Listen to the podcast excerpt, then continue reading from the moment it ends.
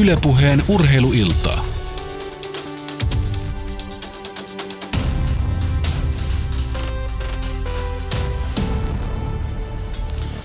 Ja oikein hyvää urheiluiltaa jälleen. Jere Pehkonen taas tällä äänellä teitä tervehtää ja toivottaa tervetulleeksi. Ja tänään urheiluillassa paneudutaan urheilupiirissä ominaisiin yleistyksiin, termeihin, luulopuheisiin ja sanontoihin, joita kuulee tämän tästä, kun urheilusta puhutaan, mutta totuudet tuolla väittämien takana, niin ne on ehkä jääneet vähän taka-alalle, tai ainakin niiden syvempi pohtiminen on kokenut pienimuotoisen inflaation jatkuvan jorinan seurauksena, ehkä näin. Katsotaan siis, että millä tasolla tämä, tämän illan teemat, mitä ollaan valikoitu, niin missä ja millä tasolla ne pitävät paikkansa, mikä on eksakti tutkimuksellinen fakta asioiden takaa ja ehkä tästä sitten pienimuotoinen urheilun myytinmurtajat kehittyy tai saattaa kehittyä, mikäli niikseen tulee. Katsotaan, että mitä tässä tapahtuu, mutta faktapankkina tässä suuressa spektaakkelissa on kilpa- ja huippuurheilun tutkimuskeskuksen, eli KIHUN johtaja Sami Kala, ja tervetuloa Sami. Kiitoksia. Aloitetaan vaikka sille, että miten kesä on kihussa nyt mennyt. Onko kaikki ollut vain lomalla? Ei suinkaan. Kesä on ollut hyvin aktiivista aikaa kihussa. Kihun toiminnassahan painottuu tällainen osallistuva asiantuntijuus, joka tarkoittaa sitä, että meidän asiantuntijat ovat urheilijoiden kilpailussa leireillä mukana. Ja kyllä tuossa mitä kesällä eri maajoukkueet ovat toimineet, niin siellä on meikäläisiä ollut mukana. Ja Miten se kehittyy, että onko kesä niin kuin kiireisempää aikaa kuin sitten talvivuoden ajat? Ei oikein voi sanoa näin, että eri lajeissa kilpailukaudet menee eri, eri aikoihin, että aika tasaisesti se ympäri vuoden painottuu. Kihu on varmaan monelle tuttu noin niin kuin sanana kuuntelijoille ja urheilua seuraaville, mutta pure, puretaan tai paneudutaan eka siihen myyttiin, että mitä kihu tekee. Miten, miten Sami sä selittäisit johtajana sen, että, että mikä niin kuin kihun perimmäinen tarkoitus on? Perimmäinen tarkoitus on lisätä suomalaista urheiluosaamista. Ja kihun osaaminenhan tulee tieteistä, se tulee pitkälti liikuntatieteestä, mutta toki jonkun verran muistakin tieteen alo- muiltakin tieteen aloilta. Ja Suomessahan tiedettä ja yleensä maailmallakin tuottaa yliopisto, yliopiston laitos ja Kihu hankkii tietoa yliopistosta ja tutkimuksesta ja pureskelee, analysoi tietoja ja sitten jalkauttaa sen kentälle. Toki työssä oppiminen on, on osa tapa hankkia tietoa, että kun nämä äsken mainitut asiantuntijat ovat urheilujoukkueiden ja yksittäisten urheilijoiden matkassa, niin samalla he oppivat ja tätä oppia sitten mahdollisimman kattavasti systemaattisesti jalkautetaan ympäri valtakuntaa niin, että me pääsemme näihin yhteisesti sovittuihin tavoitteisiin maailman liikkuvin urheilukansa 2020 ja menestynein Pohjoismaa 2020. Missä kohtaa tuota tavoitetta nyt ollaan? Ollaanko menossa hyvästi sinne päin?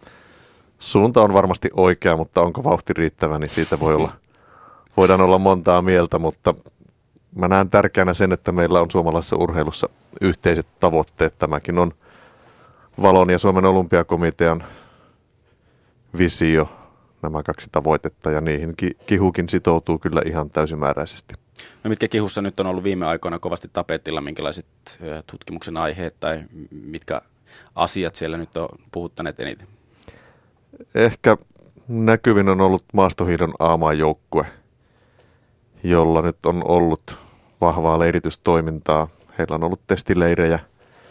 Jokainen hiihtäjä on ollut kaksi päivää Jyväskylässä ja siellä heille on tehty erilaisia – testejä, joita sitten käytetään harjoittelun suuntaamiseen ja arviointiin.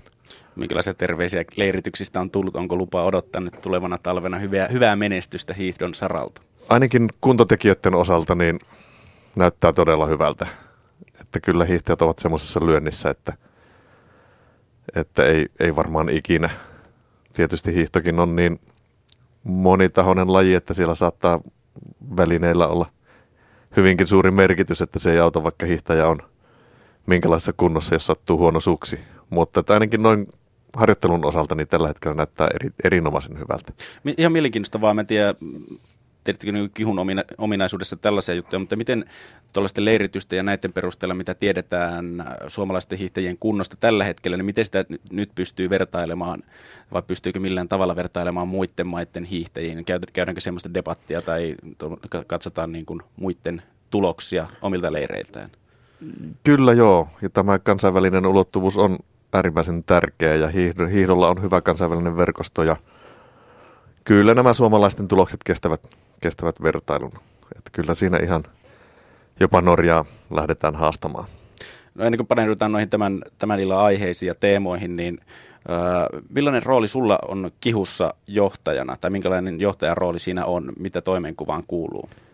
Toimenkuva on hyvin moninainen, että oikeastaan kaikki mahdollinen kuuluu, ja kyllä aika paljon omasta työajasta kuluu ihan tällaisiin hallinnollisiin rutiineihin. Meillä on 30, noin 30 työntekijän yksikkö ja siinä on monen näköistä ihan normaaliin organisaation liittyvää hallintaa, josta pitää, pitää huolehtia. Ja iso osa meikäläisen työtä on tietysti yhteistyö Suomen olympian, olympiakomitean kanssa. Mä olen huippurheiluyksikön johtoryhmän jäsen ja siellä isolla pensselillä maalaillaan niitä suuntaviivoja, joihin Suomen huippu, kilpa- ja huippurheilu ollaan viemässä. Eli työpäivät tulee täyteen ja kalenteri, kalenterin ei ole hirveän vaikea löytää, tota, tai vaikea on löytää tyhjää kohtaa. Se on, se on juuri näin, että kyllä vapaa-ajan ongelmia ei juuri ole. No mutta mennään näihin tutkimuksellisiin faktoihin, mikä siis tämä illan aiheena on, että katsotaan vähän näiden väittämien taakse ja mitä kihu on ja ma- mitä kihussa on tutkittu ja mitä maailmalla on tutkittu. Mm, otetaan ensimmäisenä aiheena geenit versus harjoittelu. Minkälaista tutkimusfaktaa on, että kumpi on se dominantti voima?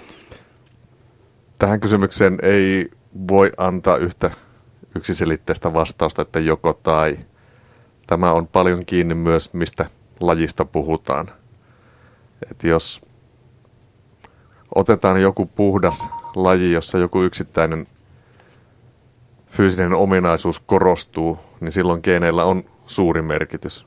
Vaikkapa nämä ultrakestävyyslajit, tyyliin pyöräily, niin kyllä siellä, siellä paljon menestyks on riippuvainen siitä, minkälaiset perintötekijät on, on saanut.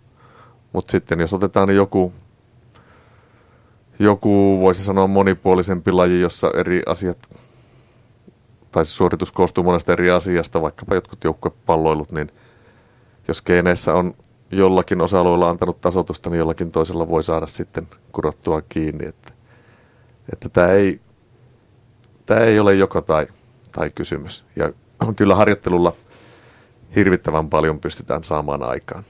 Minkälainen sun näkemysten mukaan on semmoinen yleiskäsitys ihmisille, että kumpi on se suurempi voima, lahjakkuus tai geenit, jos puhutaan, vai sitten se niin kuin kova työnteko? Mä uskoisin, että lahjakkuutta korostetaan paljon yleisesti ja sanoisin, että liian, liian paljon.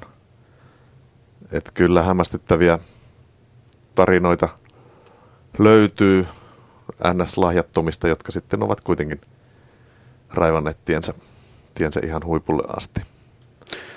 Minkälainen niin kuin tutkimuksen tasolla, niin miten tätä asiaa pystytään tutkimaan tietenkin niin kuin sukutaulua katsomalla sun muuta, mutta mitkä on ne tutkimukselliset elementit, että kuinka, kuinka tutkitaan näiden kahden äh, geenien ja harjoittelun vastakkainasettelua? Suomessahan geenitutkimusta urheilun saralla ei, en ainakaan itse ole törmännyt ja meillä ei, ei sellaista tutkimusta olla tehty. Että geenitutkimus on sitten enemmän siellä lääketieteen puolella – ja mitä taas sitten tulee tähän harjoittelututkimukseen, niin ne on ollut tällaisia retrospektiivisia, taaksepäin katsovia tutkimuksia, että on haastateltu, että mitäs urheilija on aikaisemmin urallaan tehnyt, ja se, se on metodina pikkusen epätarkka. Että semmoista puhdasta kokeellista asetelmaa, että meillä olisi koeryhmä ja kontrolliryhmä ja sitten interventio harjoittelun suhteen pitkäaikainen useamman vuoden interventio, niin sellaista ei, ei ole tehty. Että aika paljon nämä, tämäkin väittely perustuu mielipiteille ja, ja tuntumalle. No paljon on puhuttu tästä niin kuin 10 000 tunnin harjoittelusta, että huippuurheilija tai ammattilainen voi tulla 10 000 tunnin harjoittelua. Mistä, mistä tämä mielipide on tullut tai mistä tämä yleistys? Tämä tutkimushan tehtiin ruotsalaislähtöisen psykologin Anders K. Erikssonin toimesta. Hän nykyään vaikuttaa Yhdysvalloissa. Hän tutki Berliinin musiikkiakatemian viulun soittajia ja siellä löytyi kolmenlaisia, tai hänen tutkimuksessa oli kolmenlaisia viulunsoittajia, oli aivan maailman parhaita, sitten oli ammattisoittajia ja sitten oli huonomman tason viulisteja. Ja Eriksson löysi yhteyden taitotason ja harjoittelumäärän välille. Että mitä enemmän oli harjoiteltu, niin sen paremmin osattiin soittaa viulua. Ja tässä Erikssonin tutkimuksessa keskiarvo näillä huipputason viulunsoittajilla oli tuo 10 000 tuntia määrätietoista harjoittelua. Ja se, mikä monesti unohtuu, on se, että, että tässä koehenkilöjoukko oli aika pieni. Siinä puhuttiin ihan muutamista, muutamista viulunsoittajista. Ja se, että tämä 10 000 tuntia oli keskiarvo. Että siellä oli myös tässäkin tutki, alkuperäisessä tutkimuksessa oli yksilöiden välillä suuria eroja. Ja sitten yksi, mitä meillä kihulla ollaan pohdittu, että tämä Erikssonin tutkimus oli kohdentu tämmöiseen suljettuun taitoon, jossa ympäristö ei mahdottomasti muutu niin kuin viulun soitto. Ja sitten jos sellaisenaan tämä viesti viedään avoimin taitoihin jalkapallon pelaamisen tai, tai koripalloon, niin, niin voi olla, että se ei ole ihan järkevää ajatella tällä tavalla. Et se, mitä mä itse, itse tuosta Erikssonin tutkimuksesta nappaan koppia, on se, että harjoittelun määrällä on merkitystä, sitä ei voi ohittaa. Että mitään muuta tietä oppia taitoja ihan huipputasolle ei ole kuin tehdä niitä itse. Ja tämä taas selittyy, aivotutkimus osoittaa, että kun tehdään tuollaista taitoharjoittelua, niin silloin, silloin aivossa tapahtuu rakenteellisia muutoksia, muun muassa myeliinin määrä lisääntyy, joka sitten johtaa siihen, että hermoimpulssi siirtyy solusta seuraavaan nopeammin ja tehokkaammin. Kuka on keksinyt sitten tämän Ericssonin tutkimuksen, joka on tehty musiikin parissa ihan eri maailmassa, mitä urheilumaailma on. Niin kuka sen on sitten keksinyt tuoda urheiluun ja puhutaan, niin että urheilussakin kymmenellä tuhannella tunnilla voi tulla ammattilaisiksi. Joo, itse asiassa Ericssonkin on myöhemmin tehnyt sitten urheilun, no joo, Sakin parissa tehnyt tutkimuksia, että se on sitten missä määrin sakkitutkimukset ovat siirrettävissä muuhun urheiluun, sitä voi pohtia. Mutta, niin, no, että lähempänä varmaan se sakki on sitä viulunsoittoa, entä sitten niin kuin jalkapalloa tai, tai ylipäätään niin kuin fyysisiä urheilulajeja. Ja tuota, kuka tämän toi urheilun pariin, niin mä sanoisin, että Malcolm Gladwell, kirjailija, joka kirjoitti tämmöisen menestysteoksen kuin Outliers. Ja tässä teoksessa ensimmäisen kerran paalutettiin tämä 10 000 tunnin kultainen sääntö, josta Eriksson sitten kyllä pesi kätensä myöhemmin, että hän ei ole sanonut, että, että on joku mystinen aikaraja, josta joku mistä kerrasta poikki, että se on joko tai alle tai yli tämä 10 000 tuntia, mutta mä sanoisin, että Glad, Gladwell oli se, joka toi urheilun piiriin tämän. Tähän on lähtenyt elämään omaa elämäänsä, että joissakin tapauksissa puhutaan 10 000 toiston kultaisesta säännöstä, ja sehän nyt on ihan absurdi ajatus, että, että esimerkiksi päivässä tulee otettua niin monta kymmentä tuhatta askelta. No. Että jos mä nyt päättäisin opetella kilpakävelyn tekniikan, niin jos mä yhden päivän kävelisin Valentin Konosen tekniikalla, niin mä oppisin sitten, Joo. sitten tekniikan, niin ei se ihan noin mene. Niin tässä on käynyt vähän niin kuin yleensä vitseissä tai urbaanissa legendoissa tapahtuu, että kaveri kertoo kaverille, joka kertoo kaverille, niin yhtäkkiä se juttu on muuttunut siinä niin kuin lopulliseen muotoonsa, minkä joku kertoo monen käden kautta, niin se on muuttunut ihan erilaiseksi. Kyllä. Ö, onko tässä sitten jotain mu- muunlaisia tutkimuksia tätä 10 000 tuntia vastaan urheilun parista, että mitkä sitten sotii, torppaa ihan täysin tuon väittämän? Siis useissa lajeissa on tehty tutkimuksia juuri tällaisia, että kuinka paljon on harjoiteltu, on verrattu huip- tai kyselty huipulta, että paljonko olet harjoitellut ja muistan yhden Mark Williamsin tutkimuksen jalkapallosta, jossa hän päätyi 25 000 harjoittelutuntiin. Että se oli huipputason edellytyksenä. Ja sitten muistan toisaalta yhden sakkitutkimuksen, missä, missä tota, muutamalla tuhannella tunnilla, oliko se nyt 5000 tuntia, niin päästiin huipulle. Että näyttää siltä, että aika isot, isot on yksilölliset vaihtelut, että on aika vaarallista sanoa jotakin eksaktia määrää, että se on, se on vain tämä. Niin kuin vaikea on edes tehdä semmoista tutkimusta, mikä sitten määrittäisi edes sinne päin, että tämä voisi olla totuutta, koska kuitenkin yksilölliset erot on niin suuret. Joo, ja sitten tässä tämä aika kultaa muistot. Että kuinka luotettavana voidaan pitää sitä, että urheilija miettii kymmeniä vuosia taaksepäin omaa elämänsä, että paljonko hän on harjoitellut. Ja kun harjoittelukin voi olla monen näköistä, että vaikka on ollut tunnin harjoituksissa, niin kuinka paljon siellä on sitten oikeasti tehty, kuinka paljon on mennyt jonottamiseen, oman vuoron odottamiseen, lepäämisen aikaa, niin, niin kyllä näihin tietyllä varauksella pitää suhtautua tällaisiin muistelututkimuksiin. Tämä asiat sekoittuu aika kovasti keskenään. Mä luin sun äh, blogistas, taitotohtorin blogista tällaisesta Dan McLaughlinin ihmiskokeesta, joka toteutti tätä 10 000 tunnin. Ilmeisesti golfi oli laji, missä mies aikoi suorittaa tämän. Kerro vähän tästä Joo. ihmiskokeesta, että mitä siinä, mikä siinä oli niin kuin peränä ja mihin on, mihin on tultu. Joo, itse asiassa kyseinen henkilö saapuu Suomeen tämän vuoden marraskuussa. Kisakalliossa on todella korkeatasoinen tieteellinen kongressi taitojen oppimisesta ja Dan McLaughlin on yksi, yksi vierasta, joka tulee.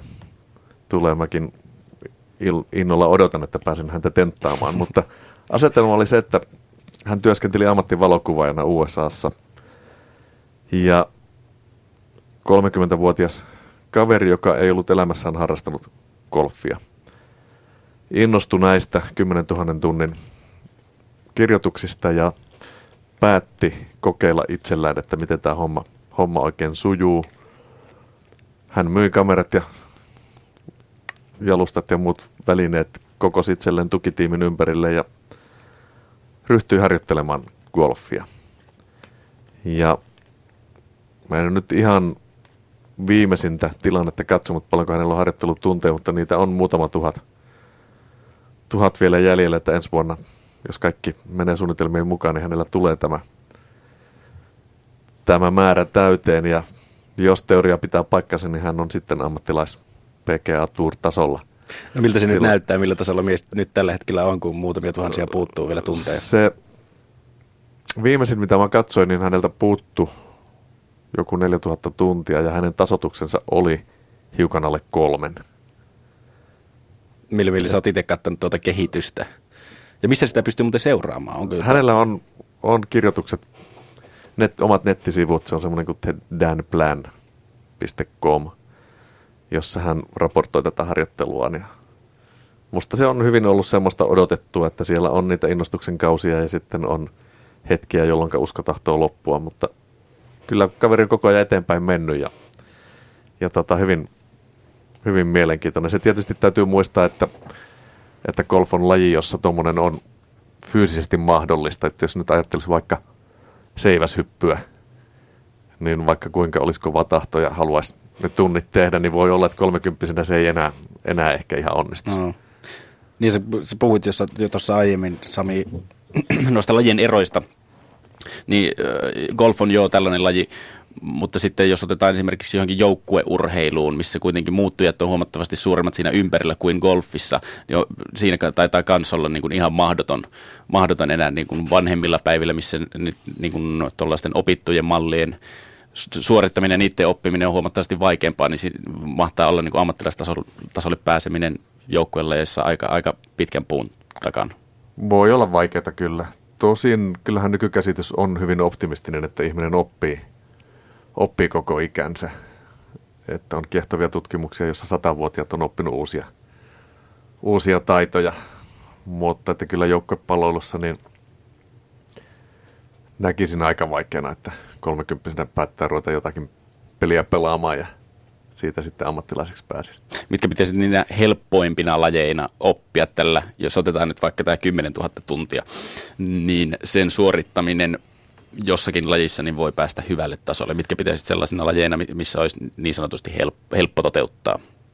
Toissa viikolla oli Vierumäellä kansainvälinen valmentajakongressi, jossa oli paljon vieraita isosta Britanniasta ja siellä oli yksi kiehtova esitys, jossa he etsi sopivia tyyppejä urheiluun. Se oli olympialaisten alla. Ja siellä oli, oli Lontoon keskustassa torinlaidalla teltta, jossa kerättiin ilmoittautumisia. Ja siellä oli tietyt fyysiset rajat, että sinne telttaan pääsimään. Muista oliko se naisilla 180 senttiä piti olla mittaa. Ja, ja tota, he haki soutuun sopivia tyyppejä. Ja sieltä löytyi tämmöinen nainen, joka ei ollut urheillut, oli harrastanut liikuntaa omaksi ilokseen. Pikkusen oli ehkä alamittainen, että se varpisti siinä mittaushetkessä pääsi sisälle. mutta tuota, ei huomattu. Mutta oli sopiva tyyppi ja, ja tota, alle kolmen vuoden harjoittelulla niin olympiakultaa.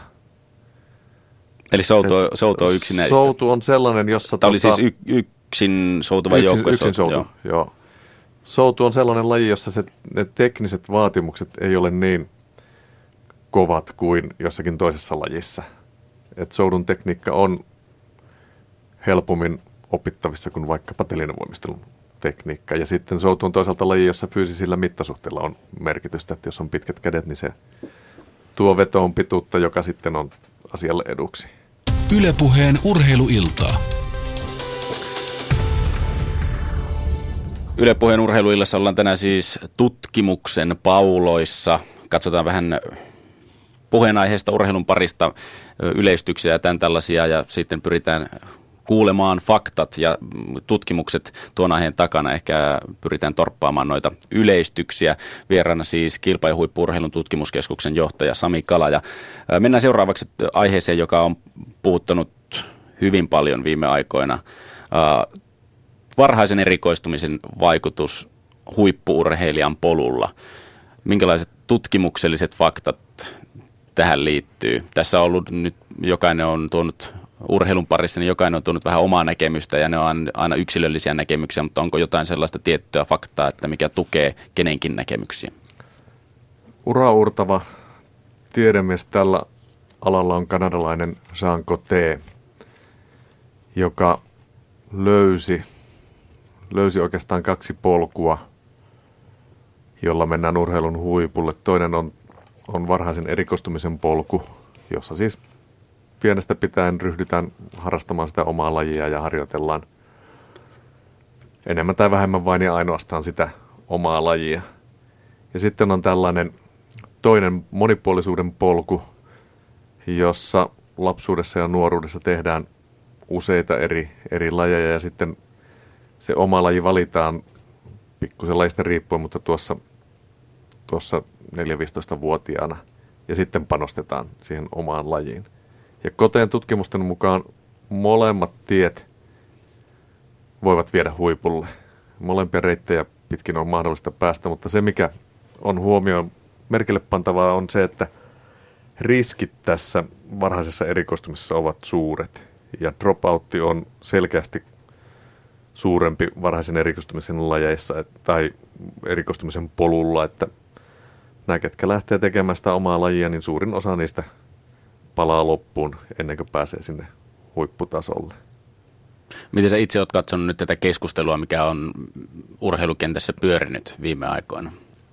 Mä suhtaudun kriittisesti näihin argumentteihin, jotka tuodaan yksittäisten yksilöiden kautta.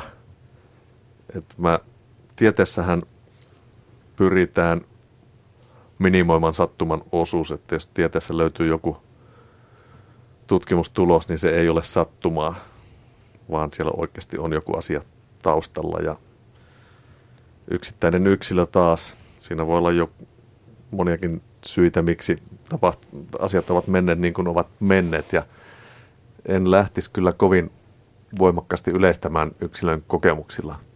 Että enemmän katsoisin näitä objektiivisesti tehtyjä tutkimuksia. Ja yksi, mikä kans, mihin kannattaa kiinnittää huomiota on se, että kuka taho on äänessä.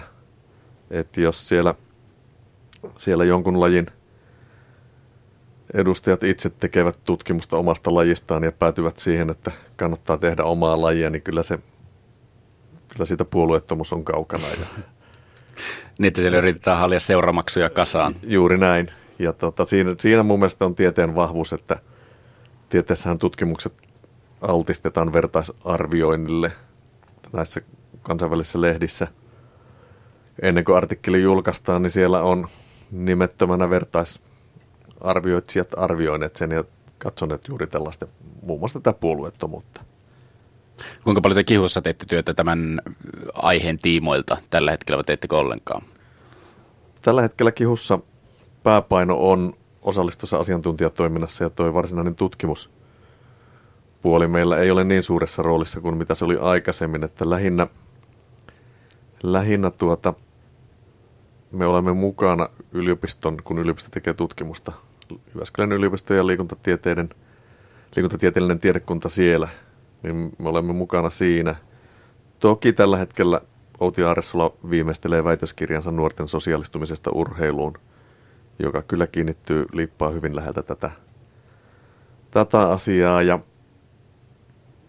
Niilo Konttisen tutkimusryhmä käynnisti tänä syksynä tutkimuksen, jossa selvitetään kymmenvuotiaiden lasten kiinnittymistä urheiluun, heidän motivaatioviihtymistekijöitään ja myös heidän koordinaatiokykyään ja katsotaan, että mikä, mikä saa ne lapset pysymään urheilun parissa, josta sitten taas päästään kyllä näihin varhaisen erikoistumiseen versus monipuolisen harjoitteluun. Kuinka paljon sinua tieteenmiehenä on ärsyttänyt harmittanut kihunjohtajan roolissa juurikin nämä niin kuin eri ammattiurheilijat, ammattilaisuran tehneet urheilijat, jotka on sitten ottanut osaa tähän keskusteluun ja käyneet tavallaan ainoastaan oman elämänsä kautta läpi näitä kysymyksiä ja sanoa, että ei kyllä se erikoistuminen on huomattavasti parempi vaihtoehto ja mitä aikaisemmin sen parempi, vaikka se on niin yksilöllistä ja siltikin näitä niin kuin tuutataan absoluuttisina totuuksina, koska minäkin olen tehnyt näin, niin sitten kaikkien pitää tehdä. Mä olen surullinen näiden lasten, lasten puolesta. Ja tuota, itse omat taustani ovat koulumaailmassa ennen tänne kihulle tuloa. Olin, olin koululaitoksen parissa 15 vuotta rehtorina yläkoulussa, jossa toimi urheiluluokat. Ja mä itse näin sen niiden nuorten urheilijoiden kautta, kuinka tärkeää oli tämä monipuolinen harjoittelu ja semmoinen konkreettinen esimerkki, toki tässäkin tämäkin on yksilö, että tätä ei voi, voi yleistää, mutta esimerkiksi Olli Määttä, jääkiekkoilija, niin kuinka tärkeänä hän itse koki sen, että teki muutakin kuin jääkiekkoa. Että oli, oli tunneilla ja teki tanssia, teki telinevoimistelua, teki uintia. Tällaisia. Ja kyllä mä sen näin, että kuinka merkityksellistä se oli hänen, hänelle monessakin mielessä sekä päänupin että että myös kropan kannalta. Niin, niin, että jos on liikunnasta kiinnostunut, niin sitten se pitää sen homman, vaikka suuri fokus on siellä jossain lajissa, niin se pitää homman mielenkiintoisena, että pääsee suorittamaan vähän kaikenlaista liikunnan piirissä vai? Kyllä, ja sitten se monipuolinen tekeminen tukee sitä varsinaista asiaa. Että jos nyt on, on vaikka, vaikka jääkiekkoilija, joka käy tanssitunneilla, niin siinä tulee rytmitajua ja siinä tulee tasapainoa liikehallintaa, joka kyllä on siirrettävissä suoraan sinne kaukaloon. Onko jotain sellaisia tutkimuksia, mitkä sitten kertoo, että jotkut lajit tukee toisiaan suurissa, suuressa määrässä vai onko niin kuin kaikenlainen monipuolinen urheilu antaa sitten osviittaa kaikkiin lajeihin vai pelaako jotkut lajit hyvin keskenään? Minusta kannattaisi tarkastella sitä, että mitä eri lajit kuormittaa jos on laji, joka, jossa ollaan paljon jalkojen päällä, ja sitten jos oheislaji on samalla lailla jalkojen päällä, niin tästä on, on näyttöä, että sitten tulee ylikuormituksia ja loppuun palamisia. Et kannattaisi tarkastella kokonaisvaltaisesti. Niin, että mikä se, mitä päälaji kuormittaa, niin yrittää hommata vähän muuta kuormittavaa Joo, lajia siihen Kyllä, oheen. juuri näin. Tai sitten jos on, on joitakin epäsymmetrisiä lajeja, jotka tehdään toiselta puolelta – niin silloin ihan näin fysioterapia mielessä voisi olla viisasta hakea jotakin, mikä, mikä tuo vastapainoa sinne. Et jos nyt on vaikkapa uimari, jonka kehon etupuolen lihakset kehittyy vahvasti, jos nyt katsoo kuvia Michael Phelpsistä tai muista huippuuimareista, niin kyllä heillä ryhti on, on jo vähän painunut kumaraan, niin tämmöiselle voisi olla hyvä tehdä jotakin semmoista lajia, vaikkapa nyt edellä mainittua soutua, joka taas kuormittaa selkäpuolen lihaksia. Onko joku sellainen laji, joka on kaiken perusta, mitä, mitä olisi hyvä harrastaa heti nuoresta pitäen tai sitten myöskin vanhempana? Musta on paljon semmoisia hyviä lajeja. Mä tykkään voimistelusta. Sitten toisaalta myös kamppailu, urheilu, paini, judo, erinomaisia lajeja, uinti, erinomainen laji, maastohiihto, aivan loistava, loistava laji. Että mä sanon, että on paljon, paljon mahdollisuuksia. Varhaisesta erikoistumisesta päästäänkin sitten seuraavaan aiheeseen, eli akatemiatoimintaan. Kysytään, että tekeekö akatemiat lajissa kuin lajissa, niin tuleeko sieltä automaattisesti huippuurheilijoita, mikäli nuori akatemiaan menee varhaisessa vaiheessa? Tähän me Suomessa uskomme. Meillä on tällainen lähestymiskulma kuin, että parhaat urheilijat parhaiden kanssa, parhaissa olosuhteissa, parhaassa valmennuksessa. Meillä on investointilogiikka suomalaisessa huippuurheilussa. Me pyrimme siihen, että keskitämme urheilijoita samaan paikkaan, että siellä on, on asiat kunnossa. Ja kyllähän urheilijat asuvat, elävät, opiskelevat kaupungeissa, jolloin tämä valmennuskin, päivittäisvalmennus, sen tulee, tulee jäsentyä hyvin näissä kaupungeissa. Ja tähän haasteeseen urheiluakatemiat ovat vastaamassa. Onko tai mikä, mikä siihen niin kuin puoltaa, että Suomessa tähän uskotaan? Onko siitä jotain näyttöä, että näin, näin tapahtuu? Kun maailmalla, tehdään? maailmalla tehdään paljon tällaista, että on, on valmennuskeskuksia, joihin urheilijoita keskitetään ja valmennusta, olosuhteita keskitetään. Mä juttelin tuossa joku aika sitten judon päävalmentajan Jaakko Saaren kanssa ja hän tuskaili sitä, että kun, kun ottelijat ovat eri puolilla Suomea, niin hyvien harjoitusvastustajien löytäminen on vaikeaa tai se vaatii sitten paljon matkustamista, että, että saa tämmöisen hyvän treenin vedettyä, että jos pystyttäisiin keskittämään enemmän samoille paikkakunnille, niin harjoituk- jokaisesta yksittäisestä harjoituksesta tulisi laadullisesti parempia sitä kautta mentä sitten eteenpäin. Niin mikä se on se suurin eteenpäin työntävä voima sitten tuossa, että onko se se, että paras valmennus saadaan, saadaan yhteen paikkaan, paras osaaminen siellä vaikka niin fysiologisella puolella saadaan yhteen paikkaan, että niitä juttuja pystytään, vai onko se se, että saadaan parhaat yksilöt kilpailemaan keskenään, niin se kilpailullinen vaikutus, mikä siinä on se suurin tekijä? Sekä että, ja sitten vielä toisin tähän ajatteluun tärkeänä palana tämän kaksoisura-ajattelun, että sen lisäksi, että pyrimme tekemään kaikkemme urheiluuran eteen, niin pyrimme myös varmistamaan siitä, että siviilielämä toimii että urheilija ei jää tyhjän päälle, jos ja kun urheileminen loppuu. Ja yksi urheiluakatemioiden pääajatuksista on urheilun ja koulunkäynnin yhdistäminen erilaisilla ratkaisuilla. Minkälaisia ne ratkaisut on? Ihan mielenkiintoista. Ne voi olla joustavia opiskeluratkaisuja, että, että vaikkapa hiihtäjä, joka on, on lumen perässä hiihtämässä, niin ei jää jälkeen opinnoistaan, vaan hänelle järjestetään mahdollisuuksia toteuttaa ne opinnot etäopiskeluna tai, tai tenttimällä. Ja sitten opintoohjaus on hyvin oleellinen osa tätä, että on näissä akatemia, akatemioissa, akatemiapaikkakunnilla on opintoohjaajia, jotka ovat perehtyneet urheiluun ja urheilun haasteisiin ja auttavat näitä urheilijoita omien opintojensa jäsentämisessä. Miten iso lovi tai lommo se on, jos Suomessa, Suomessa jossain akatemiassa joku oman lajinsa nuorena osoittautunut hyväksi, tullut akatemiaan, pyörii akatemian ympyröissä muutaman vuoden, mutta sitten loppuu tavallaan motivaatio urheiluun ja kuitenkin siihen on käytetty niitä akatemian rahoja hänen kehittämisekseen, niin kuinka iso, iso lommo se on sitten tavallaan sinne sille akatemialle? Mietitäänkö siellä koskaan sitten voi, että kun menetimme tämän urheilijan? Siis äärimmäisen pieni prosentti urheilijoista menee huipulle, että kyllä se on ihan – oleellinen osa tätä kokonaisuutta, että kaikki eivät huipulle pääse. Ja musta kauhean tärkeää olisi sosiaalistaa urheiluun näitä ihan joka ikistä, että jos he, heistä ei sitten maailman huippuja tule, niin heistä voi tulla hyviä urheiluihmisiä, jotka toimivat urheilun parissa ja omaksuvat tällaisen liikunnallisen elämäntavan. Että mä muistutan tässä sitä vision toisesta puolesta, että maailman liikkuvin urheilukansa. Että, että ihan jokaisen meistä liikkumisen, liikkuminen on, on tärkeää.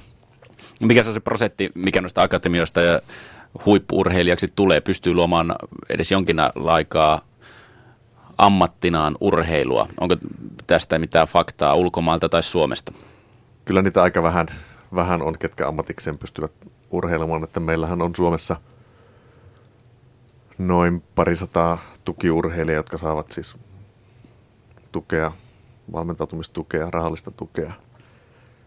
Ja ihan ammatiksen urheilijoita, niin ei niitä, niitä juurikaan ole. Ehkä jääkiekko tekee tässä poikkeuksen, että, että SM-liiga on ammattilaisliiga.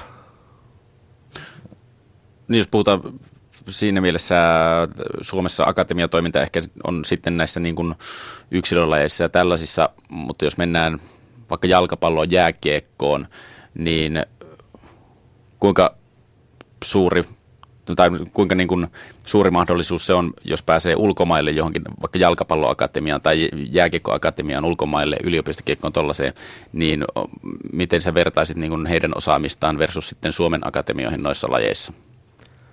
Se on mahdollisuus, totta kai, mutta on siellä heikkojakin puolia. Tuossa jääkiekon päävalmentaja Jalonen totesi, että, että iso huoli on siinä, kun kausi loppuu NHL tai KHL ja pelaajat tulee, tulevat kotimaahan, niin he ovat, ovat tyhjän päällä ja he eivät oikein tiedä, mitä, mitä tehdä. Ja, ja se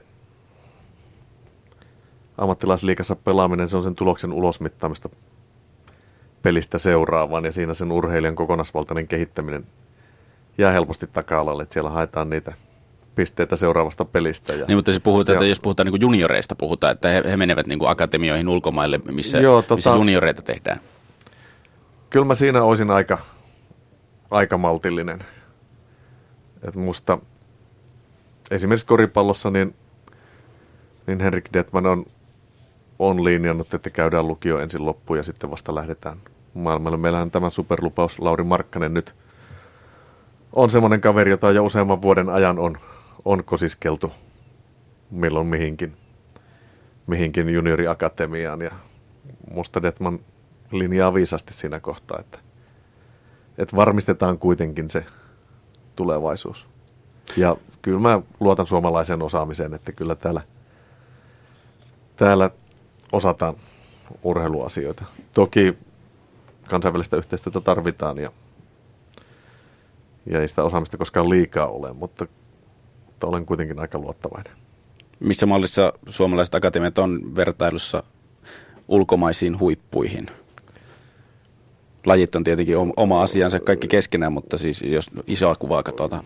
Kyllähän meillä, meillä ne resurssit, mitkä urheilun suuntautuu, on on hyvin vähäiset. Että ihan, ihan ei tarvitse kun Pohjoismaita verrata, niin, niin me ollaan peränpitäjänä. Jari Lämsä Kihulta on tehnyt tutkimusta näistä yhdessä Jarmo Mäkisen kanssa näistä urheilun resursseista ja kyllä Suomessa selvästi muita maita vähemmän pistetään rahaa, rahaa huippu- ja kilpaurheiluun.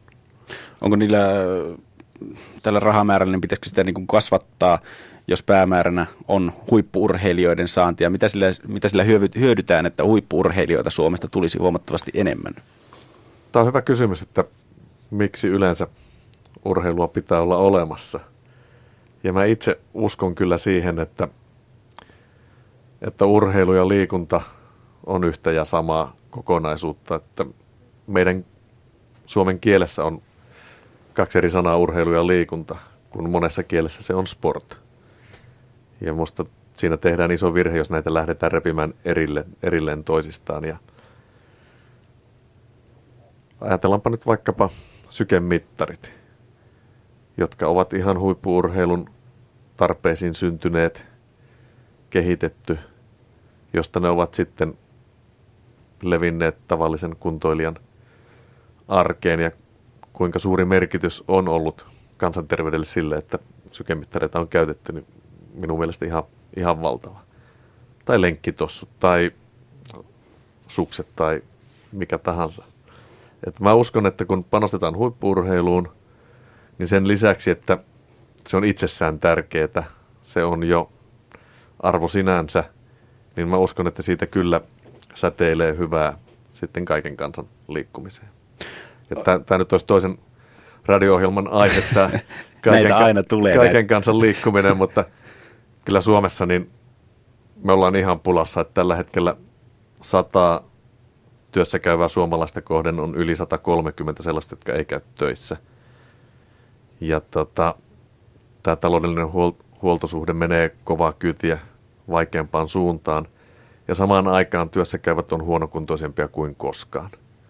Niin jos tässä ei tapahdu isoa muutosta, niin tämä kansakunta firma nimeltä Suomi on konkurssissa. Että me ollaan tosi isossa vaikeuksissa. No toivotaan, että siihen, siihen asiaan parempi, parempaan päästään tulevaisuudessa. Palataan vielä tähän akatemian juttuun, kun äsken puhuttiin varhaisesta erikoistumisesta. Ja akatemiat nyt mielletään aina niin kuin nuorten ihmisten paikoiksi, että sinne parhaat yksilöt nuorukkaisista haalitaan, niin eikö tämä nyt sitten sodi vähän sitä vasta, että siellä sitten erikoistetaan niitä nuoria urheilijoita siihen tiettyyn lajiin? Ei, ei välttämättä. Akatemiathan on pääsääntöisesti toisen asteen opiskelijoille. Jossa vaiheessa siis se lajivalinta on jo, on jo pitkälti tehty. Ja nyt kohtalaisen tuoreena ulottuvuuden akatemiatoiminnassa on yläkoulutoiminta. Ja kyllä näissä yläkoulutoiminnan sisällöissä monipuolisuus on, on vahvasti. Ja mä sanoisinkin pikemminkin toisin päin, että tämän akatemiatoiminnan kautta me pystytään suuntaamaan ja ohjaamaan harjoittelua, valmentautumista monipuoliseen suuntaan, jolle siis on, on hyvää tutkimusnäyttöä, että se, se kannattaa. Ylepuheen urheiluiltaa. Urheiluillassa siis tänään paneudutaan tutkimuksiin urheilun saralla. Vieraana on kilpa- ja huippuurheilun tutkimuskeskuksen eli KIHUN johtaja Sami Kala. Ja äsken ollaan puhuttu vähän varhaisesta erikoistumisesta, puhuttiin akatemioista ja geeneistä ja harjoitteluista. Nyt mennään vähän fysiologisempiin juttuihin seuraavaksi. Mua aina kiinnostanut korkean paikan leirit, kun niitä kestävyysurheilijoille suoritetaan niin mikä merkitys niillä on urheilijan suoritukseen korkean paikan leirillä? Miten niillä pyritään saavuttamaan? Korkeapaikan leiri on, niin kuin kaikki urheilussa, niin yksilöllistä, että toiset hyötyvät siitä enemmän ja toisilla, toisille siitä taas ei ole niin suurta merkitystä, mutta yleisesti ottaen niin korkean paikan harjoittelulla on positiivinen vaikutus kestävyysominaisuuksiin ja kyllä siellä – peruskaava on se, että kun mennään ohueeseen ilmanalaan, jossa happea on siis vähemmän käytettävissä, niin elimistö sopeutuu siihen tehostamalla hapen ottoa. Ja kun harjoitellaan korkealla ja tullaan sitten takaisin lähemmäksi merenpinnan tasoa, niin, niin hapenotto-ominaisuudet on, on parantuneet. Niin, että tätä tehdään myöskin valmistautumiseen öö, tässä niin kuin maa merenpinnan tasolla tehtävään kisaan tai että se sama vaikutus on sitten siellä tai parempi, vaikutus parempi, hengitys, hengityksen on parempi myös täällä niin kuin alhaalla, kyllä, se kyllä. mitä tehdään ylhäällä. Juuri näin. Miksi, kuinka kauan sitten nämä vaikutukset kestää? Miksi, miksi siellä ei sitten olla jatkuvasti? Ja kun, väheneekö, kun täällä hengitellään, niin missä ajanjaksossa se hengitys, hapenottokyky sitten huononee? Tämäkin on yksilöllistä ja tuota,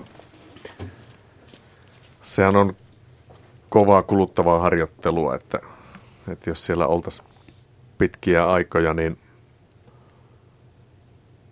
niin se ei välttämättä. Saattaa olla, että se olisi hyväksi, hyväksi tuota, joillekin ominaisuuksille, mutta sitten joillekin toisille taas ei. Että, että harjoitteluun kuuluu myös kovan intensiteetin harjoittelu, että mennään ihan maksimivauhtia ja vuoristoharjoittelussa ei, ei se helposti menee ylite se harjoittelu, että sitten siellä kuormituksen ja palautumisen suhde ei, ei ole optimaalinen.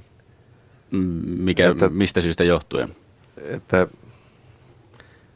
elimistö ei pysty, pysty niin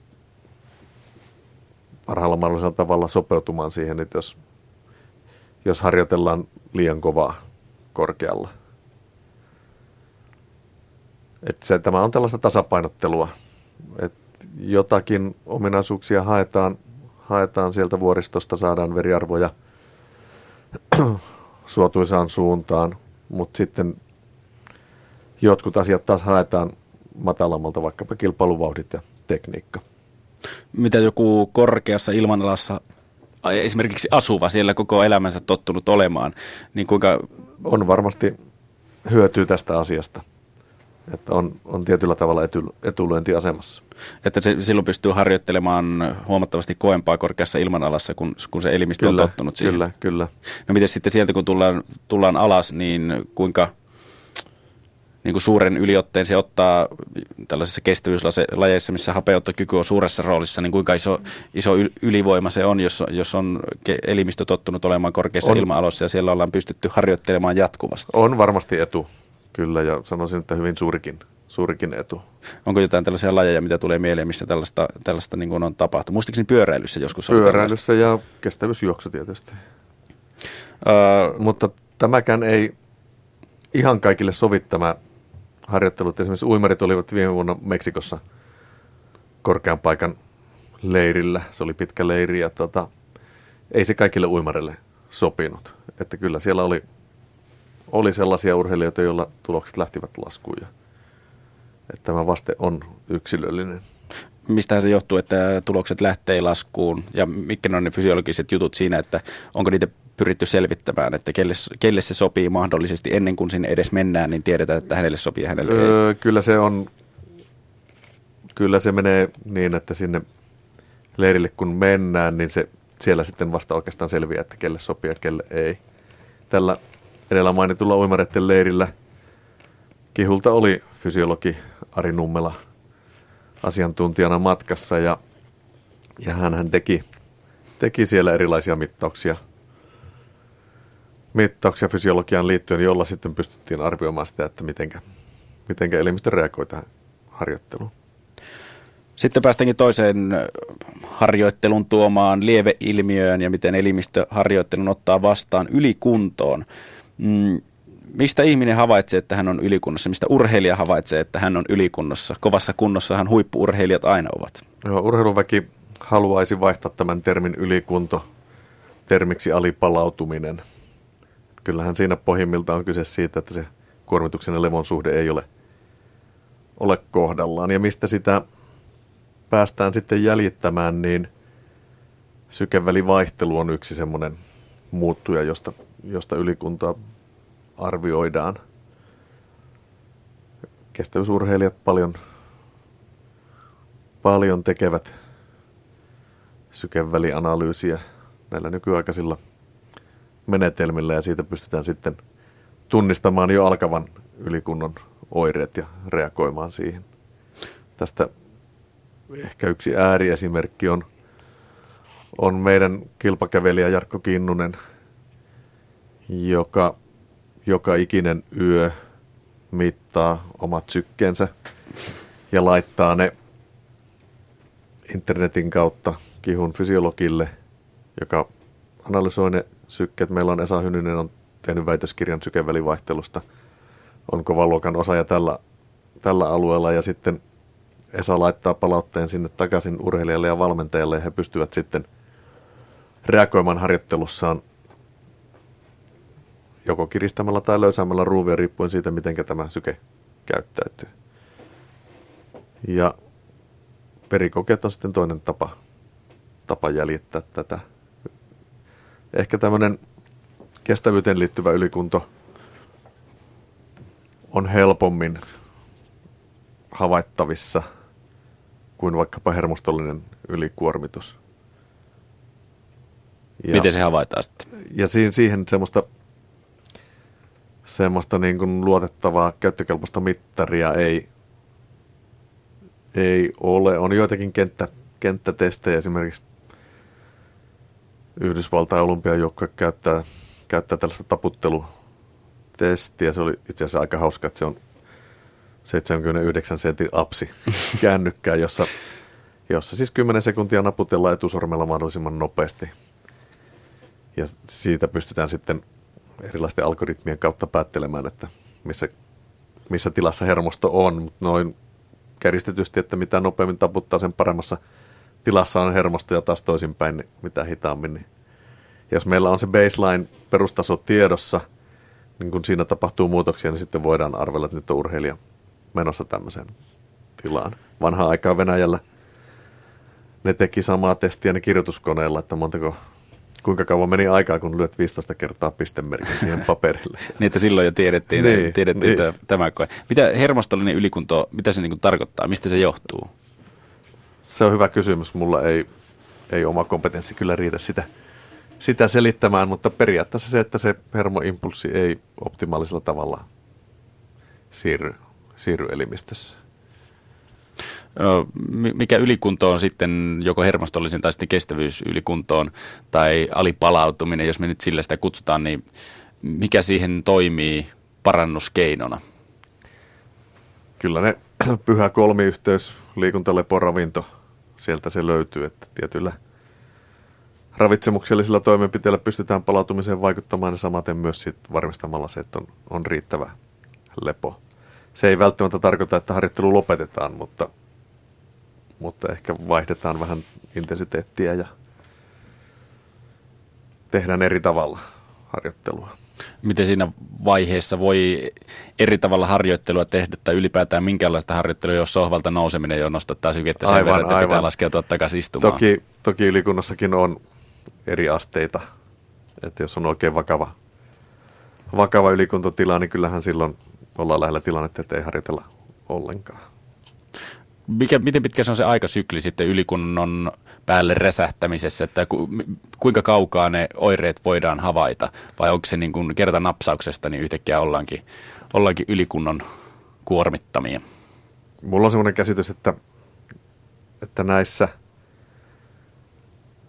tapauksissa, joissa ylikuntaa seurataan ennalta, niin kyllä siihen aika hyvin päästään kiinni. Toki on muistettava, että huippurheilu on aina veitsenterällä pelaamista.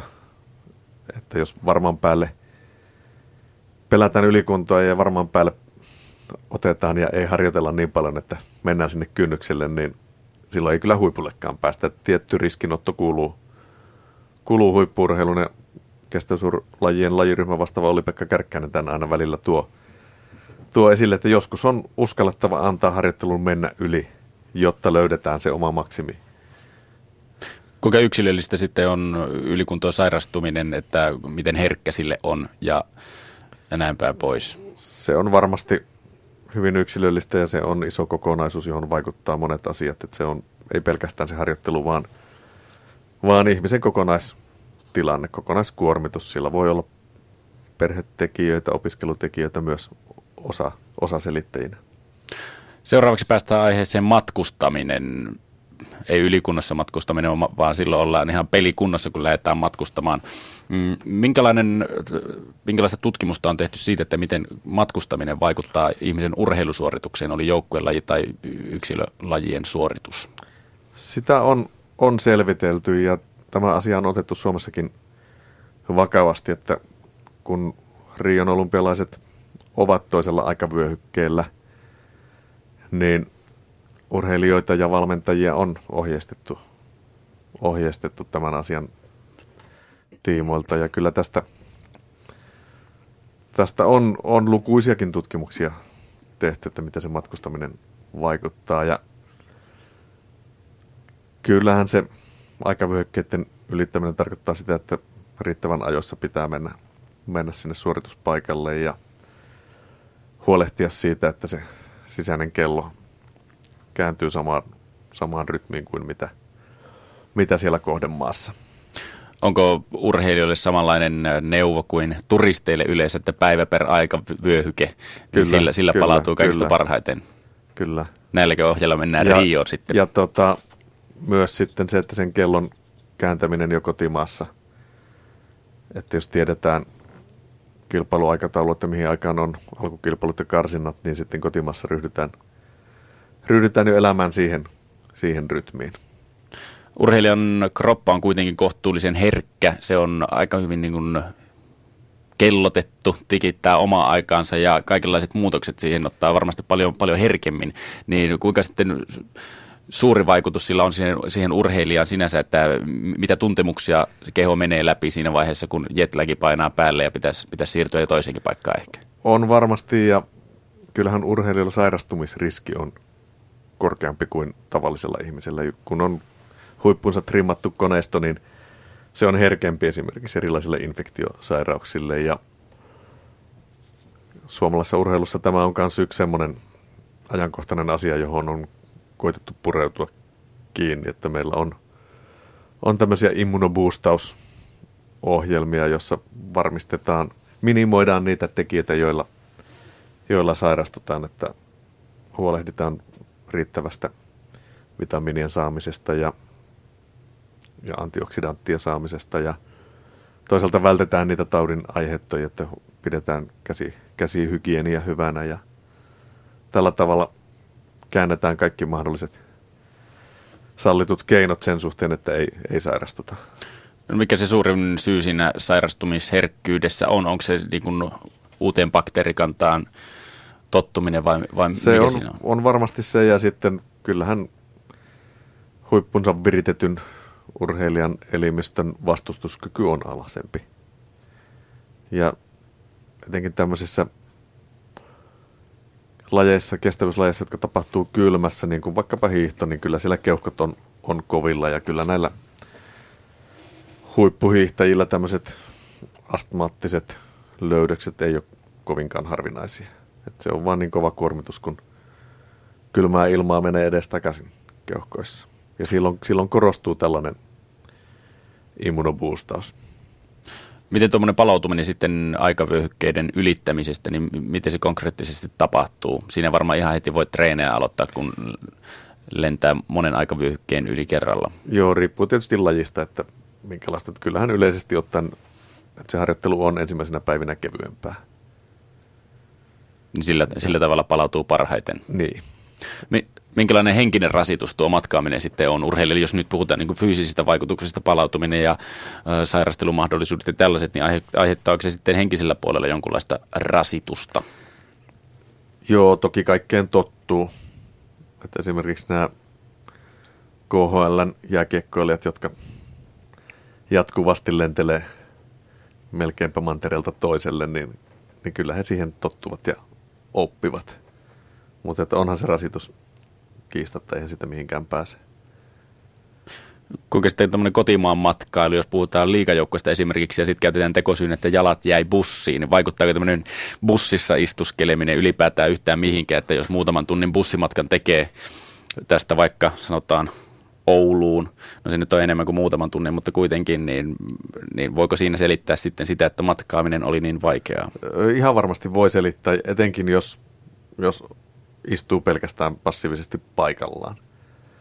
Et eihän, se ei ole suorituskyvylle eduksi, että, että ollaan paikallaan. Et kyllähän tuommoisella bussimatkallakin pitäisi säännöllisin väliajoin katkaista se istuminen ja tehdä jotakin, jotakin pientä, jolla taas aineenvaihduntaa pistetään vähän liikenteeseen. Miten jotain pientä voisi olla? Jotakin jumppatyylistä. Vähintäänkin nyt ylös nousemista siitä penkiltä ja Muuta jotakin. kuin kahvitauolla käy, niin. käymistä APCllä. Sekin on, sekin on aika jännä, että jos ongelma on nyt, että istutaan ja sitten mennään kahvitauolle huoltoasemalle, niin siellä mennään istumaan. Et sinne mennään lepäämään sen ajon rasituksista ja tehdään kuitenkin sitä samaa, niin. mikä on, on rasittanut. Niin totta. Eli nyt vaan sitten kaikille neuvoksi sekä urheilijoille että sitten pitkän matkan ajajille, että kahvitauolla niin ei muuta kuin kuppi käteen ja vähän ristiaskelhyppyä välissä. Ja... Joo, ja jos mä olisin tota, huoltoaseman pitäjä, niin kyllä mä panostaisin seisomapöytiin. Että siellä ihan oikeasti olisi, olisi mahdollisuus juoda se kahvikuppi muuten kuin istu, istumalla penkissä. Sitten pitäisi suositella vielä niin kuin ovella, että täällä on ainoastaan seisoma mahdollisuus tästä syystä, että jaksaa mm. sitten ajaa paremmin, eikö kyllä, vaan? Kyllä. Ylepuheen urheiluiltaa. Yle Puheen urheiluillassa siis vieraana tänään Kihun johtaja Sami Kala ja puhutaan vähän urheilututkimuksista ja, ja, ja kaikista tällaisista yleistyksistä, mitä urheilun parissa on, että mikä se fakta on noiden yleistysten takana. Matkaamisesta päästään toiseen, jos jalat jäi bussiin liigajoukkueella, niin sitten toinen on niin kotikenttäetu, mistä puhutaan aina, mitkä Sami Kalajan mielestä niin on kotikenttäetu, mistä silloin puhutaan, mitkä ne vaikuttajat on siihen, että kotikenttäetu on ylipäätänsä etu? Kotikenttäetuhan on, on tilastollinen tosiasia, että se ei ole mikään myytti, vaan oikeasti kun, kun on selvitelty suurta määrää pelejä ja katsottu, että kuka voittaa, niin kyllähän se kotijoukkue useimmin voittaa kuin vierasjoukkoja ja tähän vedonlyöntikertoimetkin perustuu. Ja mistä se johtuu, niin siinä mä näen, että on monia selittäviä tekijöitä tämä matkustaminen ja sen haitallinen vaikutus suorituskykyyn, mistä äsken puhuttiin, on varmasti yksi. Tuomaritoiminta on, on toinen, että etenkin tämmöisessä lajeissa, missä ei ole videotarkastuksia eikä objektiivisia mittauksia, niin kyllähän se ylimääräinen pelaaja eli yleisö vaikuttaa tuomareihin, jotka ovat, ovat ihmisiä. Vaikuttaa vai? Jotenkin musta tuntuu, että tuomarit on kuitenkin ammatti-ihmisiä, että ne, ne tota, ja tuntuu, että ne vielä vähemmän kotijoukkueelle viheltäisivät, koska ne kotijoukkueen kannattajat siellä huutaa sille tuomarille. No se varmasti on tässäkin lajien välillä eroa, mutta kyllä mä on sitä mieltä, että kyllä se kuitenkin, kuitenkin pitemmän päälle kääntyy sen kotijoukkojen eduksi nämä tulkinnanvaraiset vihellykset. ja, sit, niin, tota, tämmöistä on mielenkiintoista tutkimusta tehty, että mikä merkitys on, on esimerkiksi peliasun värillä lopputulokseen. Ja yksi oli tutkimus, mikä oli, oli tehty olympiapaineista, jossa oli siis useita satoja painiotteluita analysoitu ja siellä todettiin, että punaisella trikolla painiva voittaa, voittaa useammin kuin, kuin mun värisillä. Ja sitä selitettiin psykologisilla tekijöillä, että punainen on semmoinen väri, joka, joka tuo itseluottamusta ja tuo semmoista voiman, voiman tunnetta. Ja itse asiassa muuten sama tutkimus tehtiin Englannin valioliikassa ja toki siellä punaisella pelaavat joukkueet on jo lähtökohtaisesti aika hyviä. Joo. Mutta sitten tästä, tästä päästään se, että kotijoukkueella on, on usein valkoinen peliasu, joka vaikuttaa sitten, sitten siihen, millä tavalla sitä tuomarit sitä peliä havainnoi. Ja, ja se voi olla, että, että sillä on merkitystä niihin vihellyksiin, että minkä värisellä paidalla pelaa. Ah, mielenkiintoista. Oliko siitä jotain niin kuin, tarkkaa prosenttia, että kuinka paljon näissä paineissa punatrikoinen Sitä oli, oli Oli, ja se ero oli tilastollisesti merkitsevä, että se ei ollut sattuma. Joo. Nyt mä en muista niitä prosenttilukuja lukuja ulkoa, mutta sillä oli, oli niin kuin oikeasti merkitystä. Kuinka paljon sitten tuollaisella henkisellä puolella urheilijoiden ö, mie, niin kuin eteenpäin vievää voimaa kotikenttä edusta, kun puhutaan, niin on se, että on tutut ympäristöt, ei, jos pois suljetaan niin yleisö ja kaikki tollainen, niin on se valmistautuminen, että on, pystyy valmistautumaan urheilusuoritukseen tutuissa ympäristöissä ja, ja niin kuin vanhojen kaavojen mukaan. Kyllä. Yöuni on yksi semmoinen, että jos on kotipeli, niin voi nukkua sen normaalin yöunen, jos on pitkä pelimatka, niin sinne monesti lähdetään aamulla aikaisin ja on sitten ihan eri, eri nukkua sillä pussissa kuin nukkua omassa sängyssään. Tutut olosuhteet, jotka saattaa vaikuttaa siihen pelitaktiikkaan. Ajatellaanpa vaikka pesäpalloa. Jos on kova etukenttä, niin sitä voi lyödä pomppua. Jos on pehmeä etukenttä, sitä ei lyödä pomppua. Että pystytään maksimoimaan ne olosuhteet. Tai jossakin koripallossa saattaa olla parkettilattia, että se joustaa eri tavalla eri kohdista kenttää, niin jos on joku huono, huono kohta kentässä, niin se vastustajan pelirakentaja voidaan ohjata puolustuksellisesti just sinne, missä sen on huono pompata mm. sitä palloa. Ja tällä tavalla siitä koti tutusta olosuhteesta on hyötyä paitsi psyykkisesti, niin myös ehkä taktisesti. No, jos me ollaan puhuttu tässä nyt vähän joukkuelajeista ja niiden kotikenttä edusta, niin miten sitten yksilö urheilussa, puhutaan vaikka yleisurheilusta tai vaikkapa painista, niin miten niissä sitten kotikenttäetu, tunnetaanko siellä edes kotikenttäetua? Ja mistä se johtuu, jos, jos tunnetaan, koska mm. kuitenkaan siellä sitten ei, ei sellaista kotiyleisöhurmaa ole Joo. kautta tuomaritoimintaa. Omat kokemukset telinevoimistelusta kyllä, kyllä tukevat tätä havaintoa, että vaikka näin äkistä ajatellen telineet on samanlaisia eri puolilla, niin ne kuitenkaan sitten ammatti ihmisen mielestä eivät ole samanlaisia, että jossakin nojapuiden aisojen joustossa, rekkitangon joustossa voi olla, voi olla hyvinkin suuria eroja. Ja kyllä se tutulla telinellä tekeminen on, on paljon helpompaa kuin vieralla. Telinen voimistelukin tänä päivänä on niin herkkää laji ajoitusten suhteen, että siellä puhutaan ihan sekunnin murto-osista, jossa joku irrotus pitää tapahtua. Ja nyt jos on vieras, vierastelinen, niin se, se on sel, selkeästi haastavampaa. Missä Sami Kalajan voimisteluuralla, niin missä on ollut huonoimmat välineet? Nyt täytyy paljastaa, kun san, sanoit, että olet tavannut tällaista, niin missä, missä olet tehnyt, että siellä ei välttämättä onnistu kovin siis hyvin? Se mun, mun ura oli niin huono, että ne oli kaikki yhtä vaikeaa. Näin on.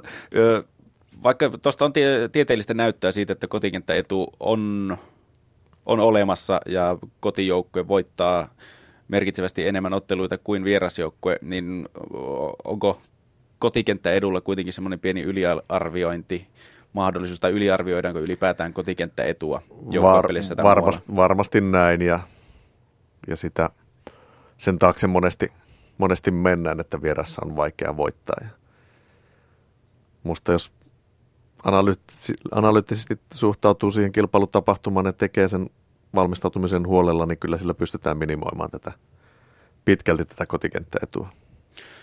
Sitten siirrytään aiheeseen, joka suomalaisille on valitettavan tuttu. Alisuorittaminen ja lainausmerkeissä jäätyminen. Mistä jäätyminen johtuu? Onko se vaan sitä, että ei paketti kestä ja siis miksi se on niin suomalaisille tuttu aihe? Musta jäätyminen johtuu pitkälti siitä, että ei luoteta siihen, että asiat, joita osataan, annettaisiin niiden tapahtua. Meillähän on, puhutaan liikemuistista, kun me opettelemme ja opimme jonkun liikesuorituksen, niin siitä tallentuu sisäinen malli meidän päänuppiin. Ja kun tarpeeksi hyvin on suoritus opittu, niin se menee automaatiotasolle. Sen ohjaus tulee alemmilta aivokerroksilta. Ja nyt jos lähdetään tietoisesti miettimään suoritusta, niin silloin se hermoimpulssi, joka normaalisti lähtisi siis automaatiotasolla alemmilta aivokerroksilta, niin pyörähtääkin tuolla motorisella aivokuorella, jolloin se fyysisesti se reitti on pitempi, jolloin suorituksesta tulee hitaampi, kömpelömpi ja epätarkempi. Ja pitäisi uskoa siihen, että antaa mennä vaan, koska se liikemuisti on aivojen tiedostamattomalla alueella. Ja tästä on englanninkielessä hyvä, hyvä ilmaisu kuin paralysis by analysis, halvaantuminen analyysin seurauksena. Niin tämä on se sudenkuoppa, mihin, mihin pudotaan, että ruvetaan miettimään, miettimään sitä suoritusta mistä se johtuu ylipäätään, että sitä suoritusta ruvetaan kovissa paikoissa eri toteen miettimään liikaa? Onko se niin paineensietokykyä vai mitä? Musta tämä on myös valmennuksellinen haaste, että joku valmentaja saattaa hyvää tarkoittaa, nostaa sen asian tietoisuuteen, vaikka lopputulos on kuitenkin haitallinen. Et mä en usko näihin, näihin tekniikkakorjauksiin siellä yksi heittokierros jäljellä, niin sitten tulee pikkutarkka ohje siitä, että käännäpäs tuota rajaa vähän tuohon asentoon, niin, niin se on siinä vaiheessa liian myöhäistä. Että pitäisi ajatella, että se työ on tehty harjoituksissa ja luottaa siihen, että, että sillä mennään.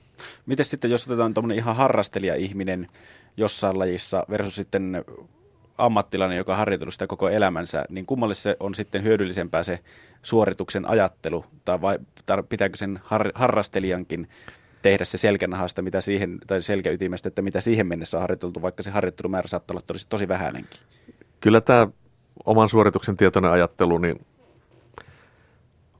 silloin suoritushetkellä on haitallista. Sitä tietoista ajattelua tarvitaan opetteluvaiheessa, mutta sitten kun lähdetään ulosmittaamaan sitä lopputulosta, niin silloin, silloin tämmöinen tietoinen ajattelu on, on haitallista. Tähänhän on muuten urheilupsykologia kehittänyt metodeja, joilla tätä pystytään blokkaamaan. Ja yksi tämmöinen on, on jonkun musiikkikappaleen hyräily suorituksen aikana, jolloin se fokus, mielenkiinto on siinä biisissä, mitä itsekseen laulaa, jolloin sitten tämän liikesuorituksen ohjaus tapahtuu sieltä autopilotin toimesta.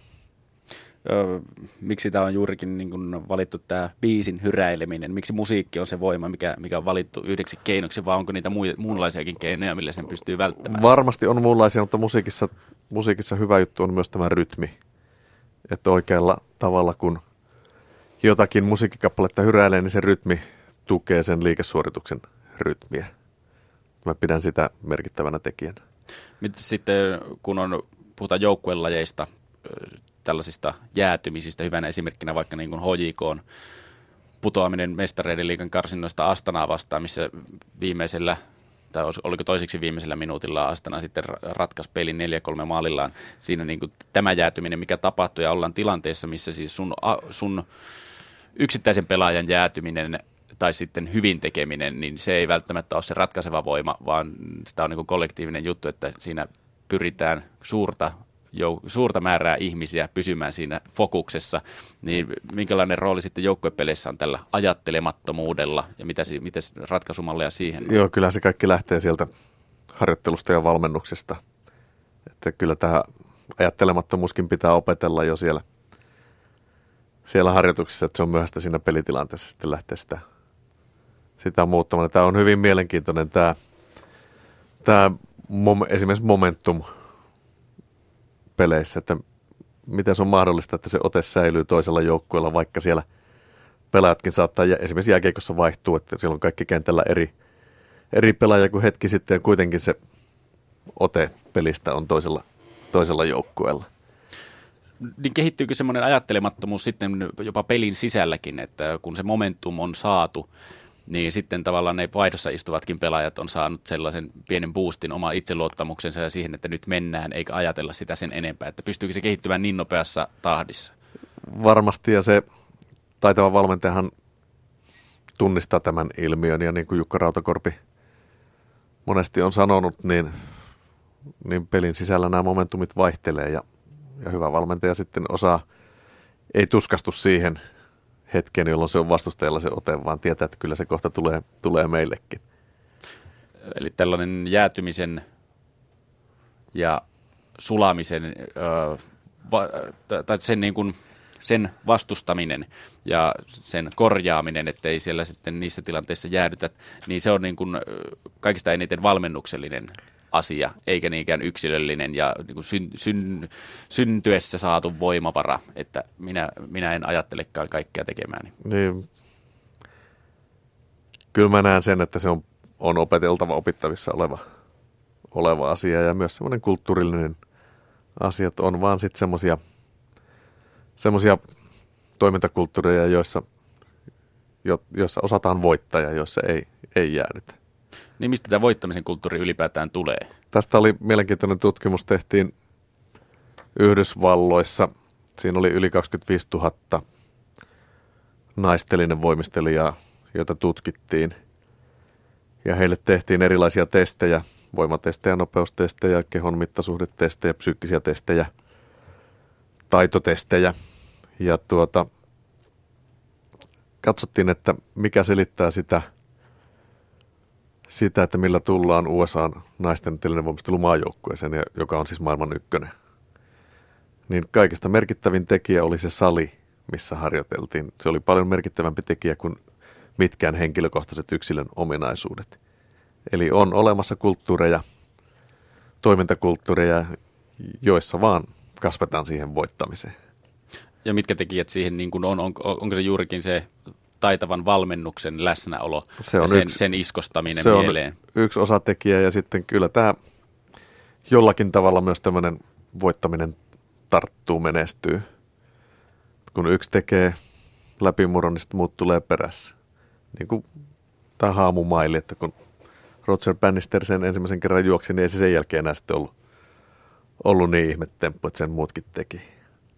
Öö, Suomessa, kun, tai mäkin tässä nyt sanoin, että Suomessa hyvin tuttu ilmiö, tuo jäätyminen, niin yliarvioidaanko meillä sitä vai pidetäänkö meillä, luodaanko me tavallaan alaspäin sitä voittamisen kulttuuria, kun aina sanotaan, että taas kävi näin?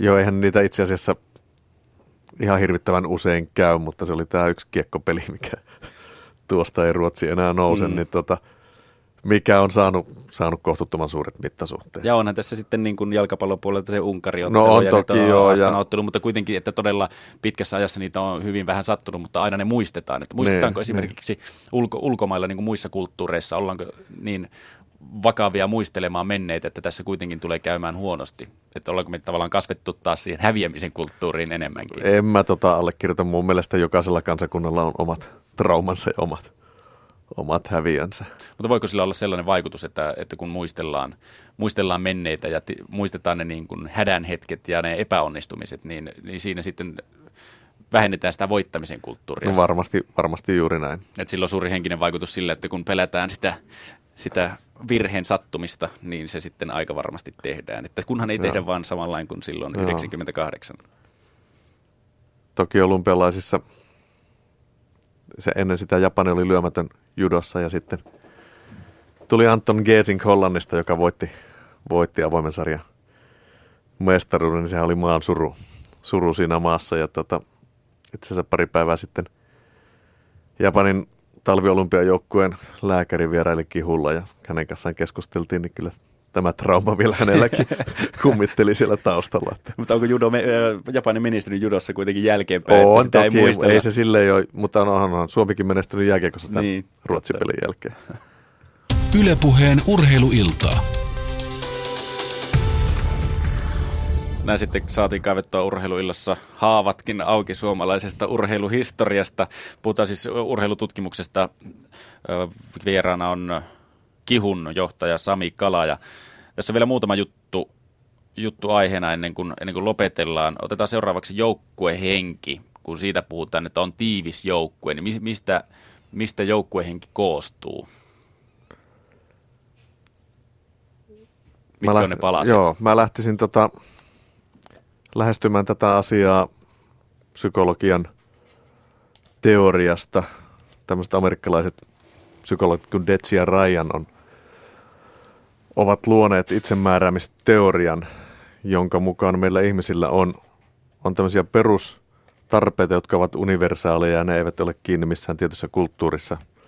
Ne on ympäri maailman samat, samat tarpeet, joiden mukaan sisäinen motivaatio rakentuu kolmelle kulmakivelle, jotka on koettu pätevyys, koettu autonomia ja sosiaalinen yhteenkuuluvuus, jo- joka tarkoittaa noin lyhyesti sanottuna sitä, että koettu pätevyys on korkealla silloin, kun ihminen kokee olevansa hyvä siinä, mitä tekee.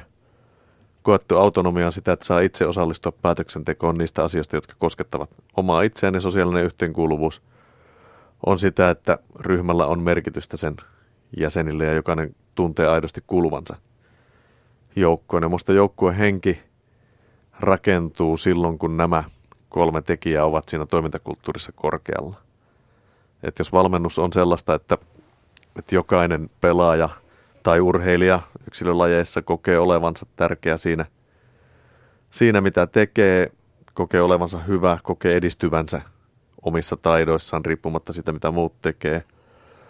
Jos ne urheilijat saa olla mukana harjoittelun suunnittelussa, päätöksenteossa, miten harjoittelua toteutetaan, ja jos ryhmän pelisäännöt on luotu yhdessä ja jokainen on oikeasti arvokas palanen sitä kokonaisuutta, niin näistä, näistä koostuu se motivaatioilmasto, jossa toimitaan, joka sitten tukee tai ei tue sitten joukkojen henkeä. Tarvitaanko jo tuollaiseen joukkueeseen, jossa hyvä joukkuehenki vallitsee, niin tarviiko se aina yhden sellaisen päättävän tahon, oli se sitten valmentaja tai kapteeni tai kuka vaan, mutta yksi johtohahmo siinä, niin kuin, pitääkö siinä aina olla se yksi johtohahmo, joka on ka- kaikkien yläpuolella, joka tavallaan määrää sen tahdin? Ei mun mielestä se, se voi olla sitä tai voi olla olematta, että mä en näe sitä niin kuin elintärkeänä osana.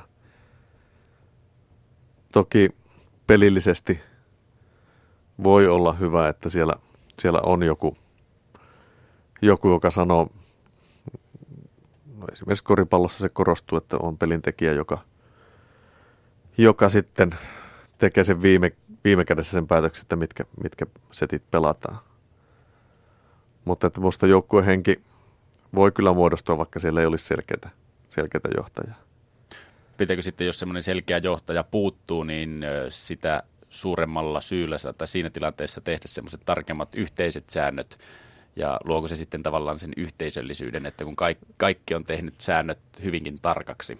Joo, ja sitten heille tulee omistajuus niihin sääntöihin ja siihen joukkueen toimintaan, kun he ovat saaneet olla itse niitä tekemässä.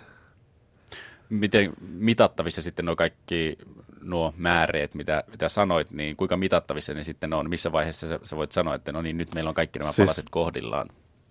Kyllähän motivaatiotekijät ovat hyvin mitattavissa. Niissä on kehitetty paljon valideja mittareita. Ne on tällaisia kysely, kyselymittareita, mutta että tämä ei ole mikään ilmassa leijuva ilmiö, johon ei päästäisi päästäisi tieteen keinoin käsiksi, että kyllä se motivaatio on, on hyvinkin tarkasti mitattavissa.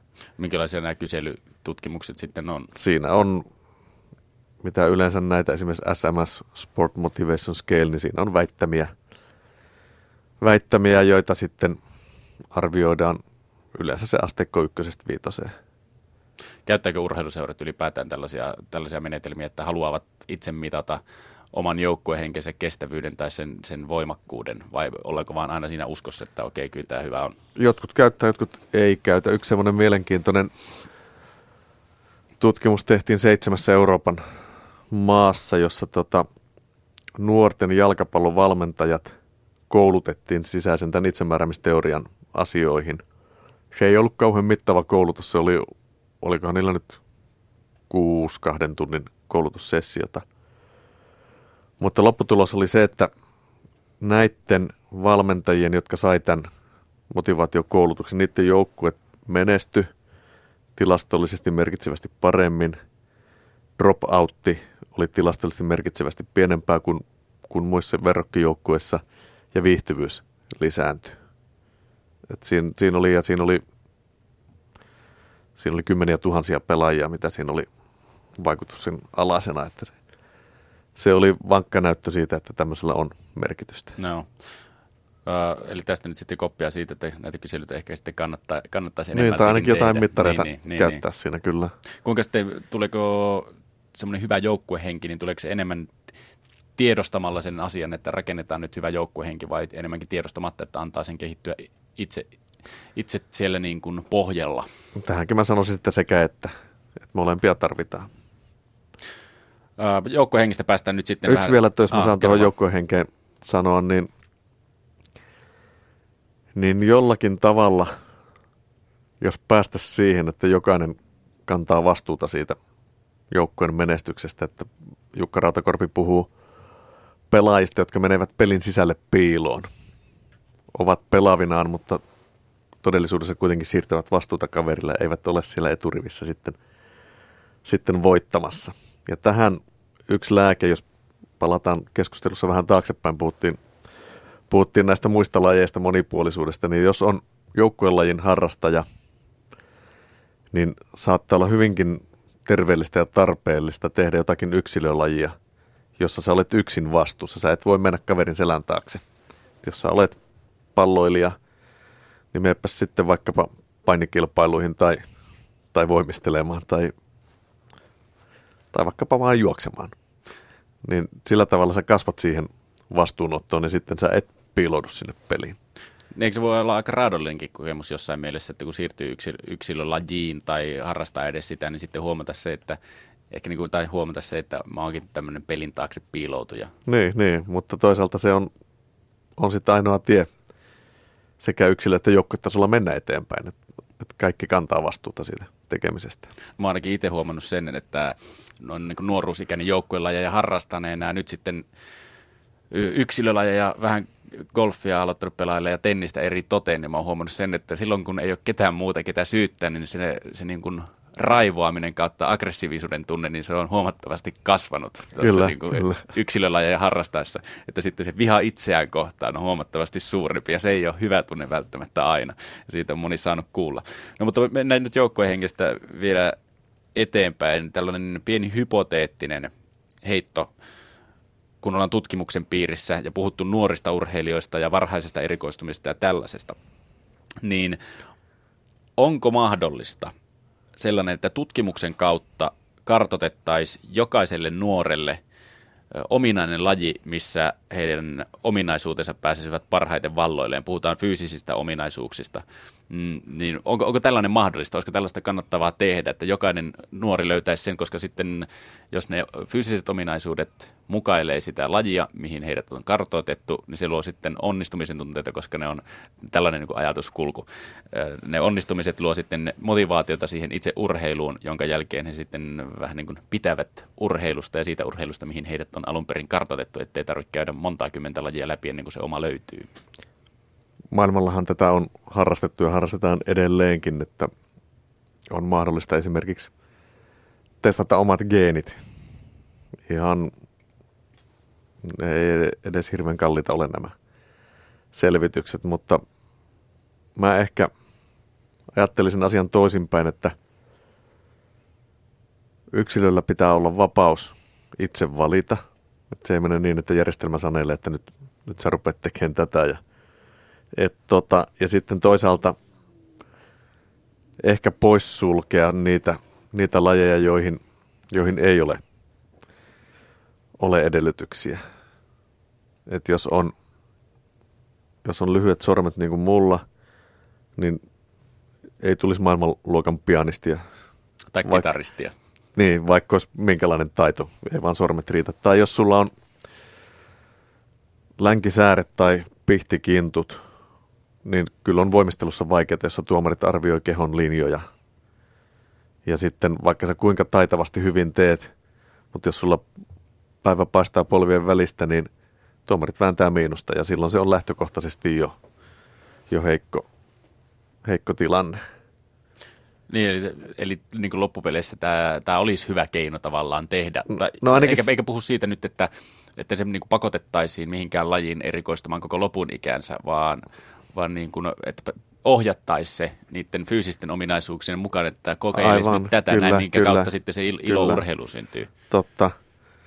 Tietysti se menestys ja sen mukanaan tuova, tuoma kokemus sille urheilijalle on yksi, yksi ulottuvuus. Jokuhan on urheilussa sitten jostakin muista syistä, että saattaa olla vaikkapa tota, fyysiset ominaisuudet suuntaisi jonnekin tietty yksilölajiin, niin, niin tämmöinen ihminen saattaa kokea merkityksellä sen, sen, että toimii ryhmässä ja hakeutuu sen takia joukkojen lajeihin. Kyllä mä tässä, tässä alleviivaisin sitä yksilön omaa vapautta, mutta se, että jollakin mittarilla niin kuin sanottaisiin, että sulla voisi olla mahdollisuuksia tuossa, niin en mä, en mä sitä pidä niin kuin huonona. Miten tarkkaan tällaisella geenitutkimuksella edes saadaan näistä niin kuin ominaisuuksista selvää, että minne kukakin sopii? Se on paljolti kiinni, mistä lajista, lajista puhutaan. Et jos puhutaan, puhutaan yhden ominaisuuden lajista jotkut ihan puhtaat, puhtaat ominaisuuslajit, niin siellä geenitutkimuksella on isompi merkitys kuin lajeissa, joissa on monta osatekijää. Et kyllä joku soveltuvuus, kestävyysurheilu, että jos luontaisesti hapen ottokyky ei ole riittävän korkealla tasolla, niin kyllä silloin tietyissä kestävyyslajeissa niin maailman huipulle ei ole asiaa. Olisiko tässä jonkunlaista eettistä ongelmaa mahdollisesti tulossa, jos tällaista alettaisiin tekemään, että nuorille tehtäisiin laajamittaisia kartoituksia heidän mahdollisesta onnistumisestaan tietyssä lajissa? Ihan varmasti, ja tota, ei pelkästään urheilussa, vaan elämässä yleensäkin. Niin. Mä pidän kyllä lohdullisena sen, että, että hyvällä harjoittelulla pystytään hyvinkin korkeita esteitä raivaamaan ja niin ylipäätään, kompensoimaan joidenkin asioiden heikkoutta jollakin toisella. Ja ylipäätään, mitä, miten voi kenenkään nuoren fyysisistä ominaisuuksista sanoa, että mihin lajiin hän passaa, koska sitten niin kuin puberteettien jälkeen niin ne voi ne fyysiset ominaisuudet olla ihan täysin eri. Aivan. Ja se mittarin pitäisi ollakin, ollakin niin luotettava. Yleensä tämmöiset poikittaismittaukset kerrasta poikki lahjakkuusanalyysit on, on kyllä enemmän tai vähemmän turhia eikä sitten, tai voidaanko mitata siinä vaiheessa jotain tällaista henkisiä ominaisuuksia, niin kuin motivaatiota ja innokkuutta ylipäätään. Et ne on kuitenkin, jos ei nyt tasavertaisessa niin kuin luokituksessa niihin fyysisiin ominaisuuksiin, ellei jopa isompi. No, mutta kun motivaatiotekijöihinkin pystytään vaikuttamaan, että se ei ole staattista, että sä synnyt jonkun tietyn motivaation kanssa, vaan se motivaatio muokkaantuu matkan, matkan varrella, niin silloin sen kerrasta poikkimittaaminen voi olla hyvinkin turmiollista. Eli välttämättä tämmöinen kartoitustoiminta ei ihan heti ole en mä, si- en mä, en mä siihen, kyllä, siihen kyllä syty. Mutta muualla maailmassa sitä harrastetaan. Joo, on toki vaikkapa nyt koripallossa niin kiistatta tietty etu, että on, on pitkä.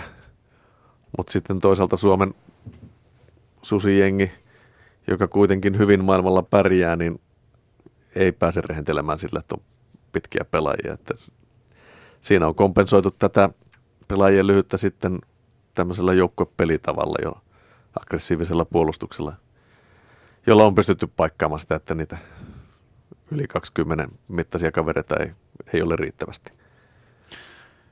Kellon mukaan puolitoista tuntia on nyt mennyt. Mennään viimeiseen aiheeseen, kun tässä ollaan erilaisista tutkimuksista puhuttu niiden tuloksista. Ja niin paljon kuin tiedetäänkin, kun kihun sivuilla käy katsomassa, mitä kaikkea siellä on tutkittu, niin siellä on yhtä sun toista.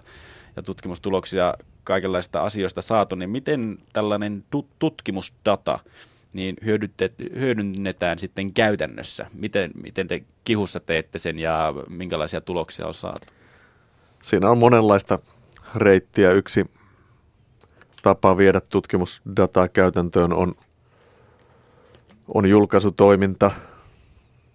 Kihussahan on nyt viime vuosina julkaistu Kihun julkaisusarjassa tämmöinen trilogia urheilijan polkuun liittyen. Ensin 2012 ilmestyi lasten urheilun asiantuntijatyöstö, 2014 valintavaiheen asiantuntijatyöstö ja nyt tämä viimeisin osa huippuvaiheen urheilusta on valmistunut. Ja näitä on sitten jalkautettu valmentajakoulutuksen kautta suomalaiseen urheilukenttään ja erilaisissa tilaisuuksissa on, on tuotu esille. Sitten tämmöisten kongressien, seminaarien, konferenssien järjestäminen on yksi tapa viedä, viedä asiaa käytäntöön. Tämä Kisakallion urheiluopiston motoristen taitojen konferenssi on yksi erinomainen konkreettinen esimerkki siitä. Siinä Kihu ja Jyväskylän yliopisto yhdessä Kisakallion urheiluopiston kanssa järjestävät tällaisen tapahtuman, johon on kerätty maailman huippuluokan asiantuntijoita kertomaan suomalaiselle urheiluväelle, että tässä tapauksessa miten taitoasiat edistyy. No sitten on tämä asiantuntijatoiminta, että meidän asiantuntijat menevät sinne lajin rajapintaan ja työskentelevät siellä, vievät sitä osaamistaan suoraan, suoraan urheiluun valmentajille, urheilijoille, lajiliitoille. Siinä ehkä ne tärkeimmät jakelukanavat. Miten sinne, kun tutkimus jostain asiasta on valmistunut, se data on tiedossa, niin pyritäänkö siinä vaiheessa sitten tekemään, muuttamaan se tutkimus helposti pureskeltavampaan muotoon, jotta sen voi jalkauttaa kentälle, vai onko se tehty siinä tutkimusvaiheessa jo, että siitä on tehty niin, niin helposti lähestyttävä ei, versio? Kyllä tut, tieteellinen tutkimushan ei ole tapahtunut niin kuin omilla ehdoillaan, ja se ei välttämättä ole semmoista siinä muodossa, että se olisi vietävissä kentälle. Ja siinä on yksi iso rooli kihulla, että me muokataan, puhutaan tieteen popularisoinnista, niin me muokataan, pureskellaan sitä tietoa ja viedään se siinä muodossa kentälle, kun on järkevää. Tähän apparaatti on aika hidas apparaatti, tutkimusapparaatti, että se urheilun tarkoituksiin on liian hidas, että, se, että jonkun artikkelin saa julkaistua vertaisarvioidussa lehdessä, niin saattaa kestää useita vuosia. Ja se, on, se ei vaan urheilussa sillä tavalla toimi. Ja kyllähän tässä tänä päivänä paljon on siitä, siitä kyse, että me hyödynnetään tieteen menetelmiä, tieteen välineitä suoranaisessa urheilutoiminnassa. Me ei tehdä, tehdä niin kuin puhdasta tiedettä, mutta me hyödynnetään niitä metodeja, mitä tieteessä, tieteessä käytetään. Pystyykö tutkimusdatan avulla, kun ollaan saatu ehkä jopa niin kuin tietyt numeraaliset faktat huippuurheilijasta tietyissä lajeissa, niin pystyykö sen tutkimusdatan avulla luomaan täydellisen urheilijan? Kyllähän tota, tämmöistä ajatusleikkiä on, on harrastettu, että mihinkä ihminen mihinkä pystyy. Ja sanoisin, että pala kerrallaan tuohon tohon suuntaan ollaan, ollaan menossa. Että jos nyt on joku keihään heitto, niin tiedetään näitä parametreja, että minkälaisella juoksuvauhdilla siihen viivalle kannattaa tulla ja mikä on optimaalinen keihään lähtönopeus ja mikä on kulloisissakin olosuhteissa optimaalinen lähtökulma ja sitä kautta sitten haetaan tämmöistä täydellisyyttä. Mikä on sellainen laji, missä on kaikista eniten tietoa tällaista jutuista, että onko se keihänheitto vai mikä, että mistä se suurin data on olemassa, millä voitaisiin luoda siihen lajiin se paras ja mahdollinen. Siis kyllä mä sanon, että keihänheitto, maastohiihto on nyt ne kaksi semmoista lajia, jossa Suomessa osaaminen on, on pitkällä. Ne on ehkä ne meidän lippulaivat. Ja niiden, niiden hedelmiä tulevaisuudessakin tullaan varmasti näkemään. No siinä, siinä täytyy olla nyt kyllä tarkkana, että meillähän mäkihyppy oli, oli menestyslaji, joka vuosikymmenet oli ihan, oli hetkiä, jolloin siellä maailmankupin mäkitornissa oli pelkästään suomalaisia valmentajia. Ja kun tapahtui tämmöistä aivovuotoa, että hyvät valmentajat lähti, lähti muualle ja kun ei riittävästi panostettu jälkikasvuun, että, että unohdettiin sen ihan terävimmän kärjen perässä tulijat. Ja sitten kun oli vielä näitä koulukuntia ympäri Suomen, jotka eivät parhaalla mahdollisella tavalla tehneet yhteistyötä, niin ajauduttiin tilanteeseen, jossa mäkihypyn menestys ei ole sitä, mitä se aikaisemmin ole. Ja nyt keihänheitossa ollaan tähän havahduttu, että ettei kävisi samalla tavalla kuin mäkihypyssä, niin nyt pitää pitää huoli siitä, että Pitkämäen Ruskasen jälkeenkin on, on tulevaisuutta ja Urheiluliitolla yhdessä Kihun kanssa on tässä käynnistymässä tai oikeastaan käynnistynyt hanke, jolla pyritään varmistamaan se, että tulevaisuudessakin palkintopallilla nähdään suomalainen keihääheittäjä. Niin kuinka menestysorientoitunutta suomalainen urheilututkimus on, että kun on joku laji, missä suomalaiset pärjää, niin onko se sitten sen suurimman suurennuslasin alla, että tässä nyt pyritään vahvistamaan vaan tätä voittamista ja pärjäämistä ja menestystä, vai meneekö se silleen, että pyritään, otetaan joku laji tuolta ja pyritään sitä sitten nostamaan tutkimuksen avulla? Suomessahan akateeminen vapaus on hyvin voimakasta, että, että tutkijat tutkivat sitä, mitä haluavat tutkia. Toki meilläkin on T&K-ohjelmia, joilla päälinjoja tutkimukselle rakennetaan, mutta kyllä viime kädessä niin akateeminen vapaus yksittäisellä tutkijalla on, on hyvin voimakas. Että hän, hän itse päättää, mitä tutkii ja sitten hakee siihen rahoituksen ja saa sen rahoituksen tai, tai ei saa. Mutta että semmoista systemaattista koneistoa, että me niin tiettyjä asioita tutkittaisiin, niin siitä, siitä ollaan vielä aika kaukana. Minkä vuoksi sitten keihäänheitto ja hiihto on valikoitunut tällaisiksi lajeiksi, missä, missä sitä suurta tutkimusta tehdään? Ehkä se historia jotenkin on tässä, tässä selittävänä tekijänä. Ja varmasti on, niin kuin sanot, että tämä menestys lisää mielenkiintoa ja mielenkiinto lisää menestystä. Että siinä on semmoinen positiivisuuden kehä.